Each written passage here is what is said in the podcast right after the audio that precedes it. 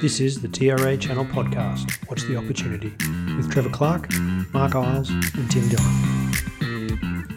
Hello, everyone, and welcome to the TRA IT Channel Podcast, What's the Opportunity? Uh, I'm Trevor Clark, and today we're going to talk a little bit about Japan, uh, where I'm based. Um, and joining me is one of our executive consultants, Tomoko. Tomoko, hi, how you doing?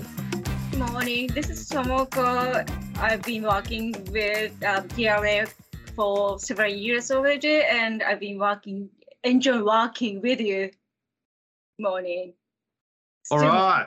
So, so Tomoko, we've done, as you said, we've been doing this for a few years now, haven't we? Um, so we're doing this one in, in English today. Um, so, because my Japanese isn't that good yet, still, even though I've been here for so long. Uh, no, but we've done a whole bunch of projects recently, and, and most of them have included um, the channel in particular um, because it's a it's a really important part of doing business in Japan.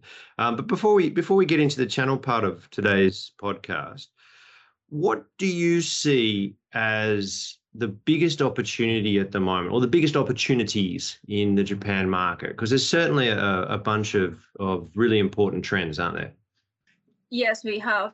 Um, the DX is one, and another is actually the uh, IT security area. Those mm. two are very uh, good and expanding uh, in area in the IT industry at this moment, especially in Japan, because partially because uh, we um, the government established the um, the uh, digital agency. Mm-hmm. So the government as well as the, the companies are really looking forward to uh, converting Japanese society into DX hmm. society. Mm and security, IT security is always we've been experiencing the uh, the hackers attack and yeah. uh, ransom attack, especially in the hospitals and certain very important security um, important companies and mm. areas. So that those two are very important uh, areas. And yeah. I'd agree with that for sure, hundred percent. I mean, it's it's funny, isn't it? Uh, uh, I think even a couple of years ago in some other markets, we kind of were people were saying, or at least a lot of businesses were telling us, yeah, digital transformation, yes, yes, we're doing it, but we're really tired about hearing about it.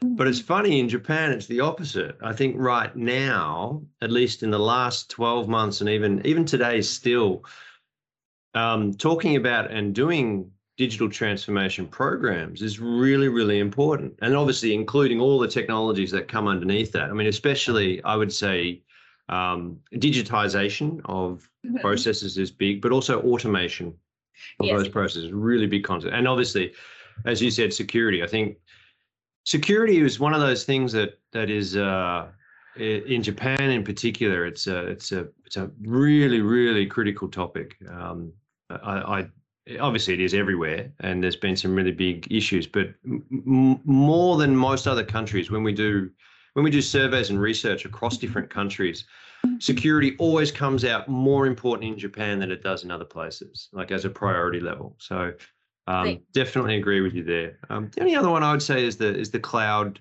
the cloud shift that's happening as well. Of yeah. course, that's why the security is also important because you know we didn't think yeah. about the cloud business until recently. That's why digitization and security both came very important nowadays. Yeah, for sure, for sure.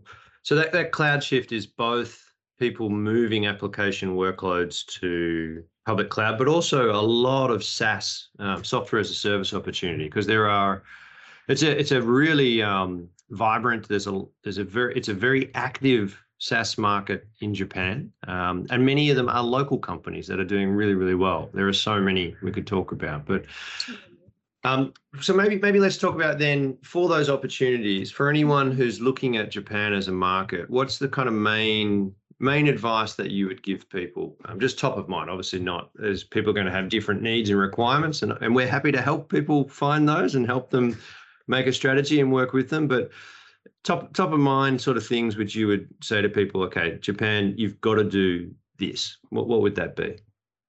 Two things. One is a language choose mm-hmm. another is the finding the personnel.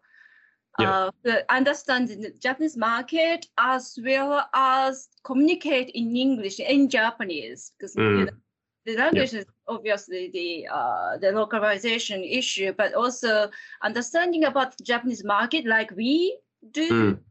You know, unless you really understand the Japanese people's mindset and how the market is working, it's really hard to understand. And obviously, some other markets Yeah. are the same, but Japanese market is slightly maybe slightly different from some other uh, uh, market because you know Yeah. Japanese keep asking small little questions all the time.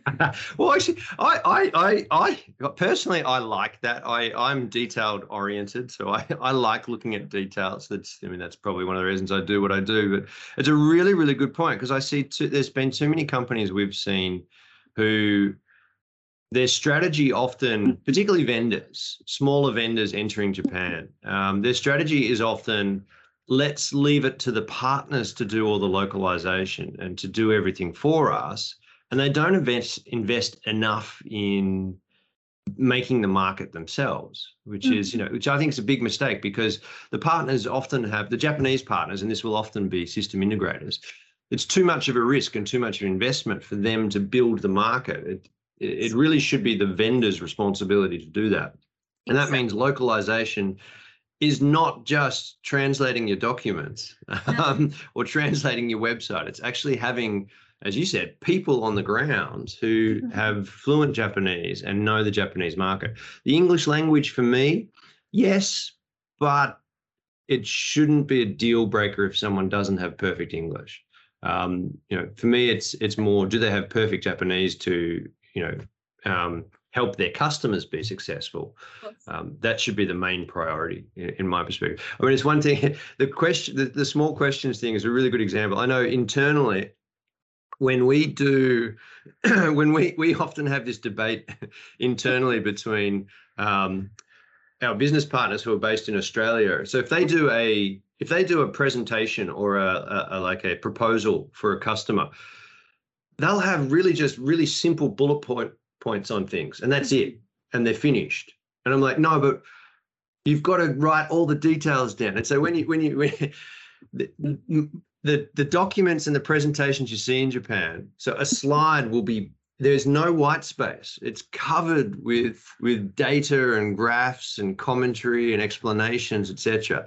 Um, and it's actually really good. So if, if anyone's interested, if you go to the digital agency, the transformation agency's website, and you download their here's our one page um, brochure or here's our one page strategy it's it's just jammed packed with information both Yeah. the english version and the japanese version which is the complete opposite of what um, a lot of other businesses do. So it's a really good point that detail is super important in japan and that's detail in in how you communicate so responding to emails times and everything else and then also but providing right information across. Really really super important. Um, yeah it always surprises me sometimes how much information you're supposed to supposed to have on slides. Tend to be more uh, detail oriented than the let's try and see what happens kind of the Yeah, strategy yeah. of versus it's really definitely, important definitely a lot of consensus based thinking as well so decision making so. Okay. but yeah. All right so um so we we see you know there's the ma- major trends that we see everywhere else but uh, very very important. So cloud security digital transformation um, big big topics. Automation is a big part of that for me. Data as well would be the other one. Um, but then yeah it's it really is just common sense isn't it coming into the japanese market? Localize property and get good people. Um, Mhm. you know sounds really simple. Sounds really really simple. Very much. I mean, yeah, the basic, basic is the most important things all the time, and which we do understand, right? Yeah, yeah, for sure, for sure. All right, well, Tomoko, uh, thanks so much for joining us. Um, both of us, if you, if anyone is listening uh, and are interested in the Japan market, um, by all means, do reach out. We'll have a chat. Um, happy to happy to see where we can help you. Uh, but Tomoko, thanks so much for joining me today. Uh, I'll be talking to you again soon. Talk to you soon. Enjoy yourself. Okay, thanks everyone. This was the TRIT channel podcast. What's the opportunity? And this was our Japan session. Hope you enjoyed it uh, and all the best. See you again soon. Bye.